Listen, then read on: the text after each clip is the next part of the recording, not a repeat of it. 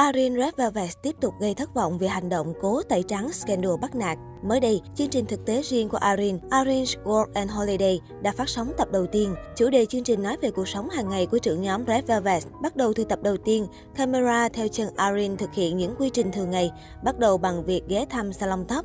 Trong khi làm tóc, Arin trò chuyện với các nhân viên. Khi đã xong việc, thành viên Red Velvet vẫn lịch sự hỏi thăm liệu các chuyên gia trang điểm đã ăn sáng hay chưa. Cả tập phim cho thấy khía cạnh tính cách ngày thường của Arin khi không có lịch trình quảng bá. Thế nhưng bất ngờ là Arin vẫn tiếp tục bị chỉ trích gay gắt từ cộng đồng mạng Hàn Quốc. Nhiều cư dân mạng cho rằng SM Entertainment đang cố gắng tẩy trắng cho Arin sau khi nữ thần tượng vướng vào scandal bắt nạt nhân viên vào năm 2020.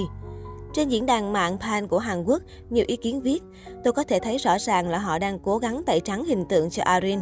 Họ phải thể hiện Arin là một người tuyệt vời với các nhân viên, rõ rành rành ra đấy rồi. Các ý định của chương trình đúng là nực cười. SM đang cố làm sạch hình ảnh cho Arin đấy. Ở chiều ngược lại, vẫn có rất nhiều người bên vực cho Arin. Các ý kiến nhận được nhiều đồng tình nhất ghi. Ghét Arin mà vẫn xem kỹ vậy, tôi tò mò về bạn ghê đó.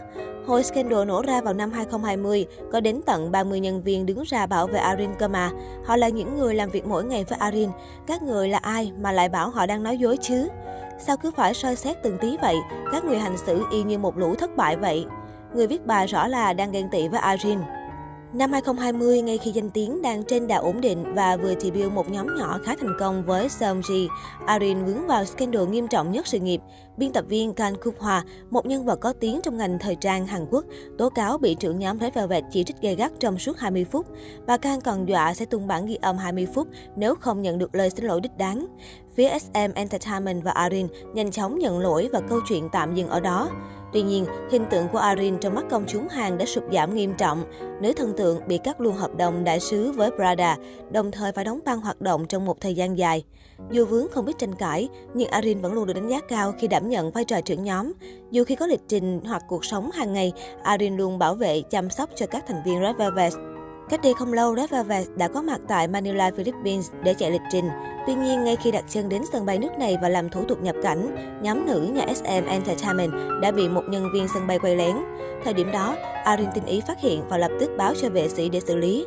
Hành động này của nữ thần tượng đã được khen ngợi hết lời, bởi nếu không nhận ra thì thông tin cá nhân của Red Velvet có thể bị lộ. Vào đầu năm nay, Red Velvet đã tham dự lễ trao giải Gaon Chart Music Award 2022.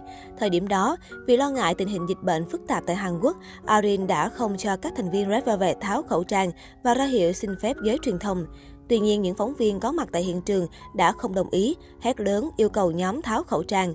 Nhiều lần ra ký hiệu không được, Arin đành để các em thực hiện, nhưng đổi lại, nữ thần tượng không vui cười trước ống kính. Thời điểm Wendy gặp sự cố ở SBS Gayo Daejun 2019, Arin cũng khiến người hâm mộ vừa thương vừa nể phục. Khi đó, nữ thần tượng đảm nhận vai trò MC của sự kiện. Vì lo lắng cho Wendy, cô nàng đã cố gắng cầm nước mắt, kiểm soát cảm xúc để hoàn thành nhiệm vụ dẫn chương trình. Có lẽ vì khoảng cách tuổi với các thành viên khá xa, nên Arin luôn ý thức được việc chăm sóc và bảo vệ Red Velvet.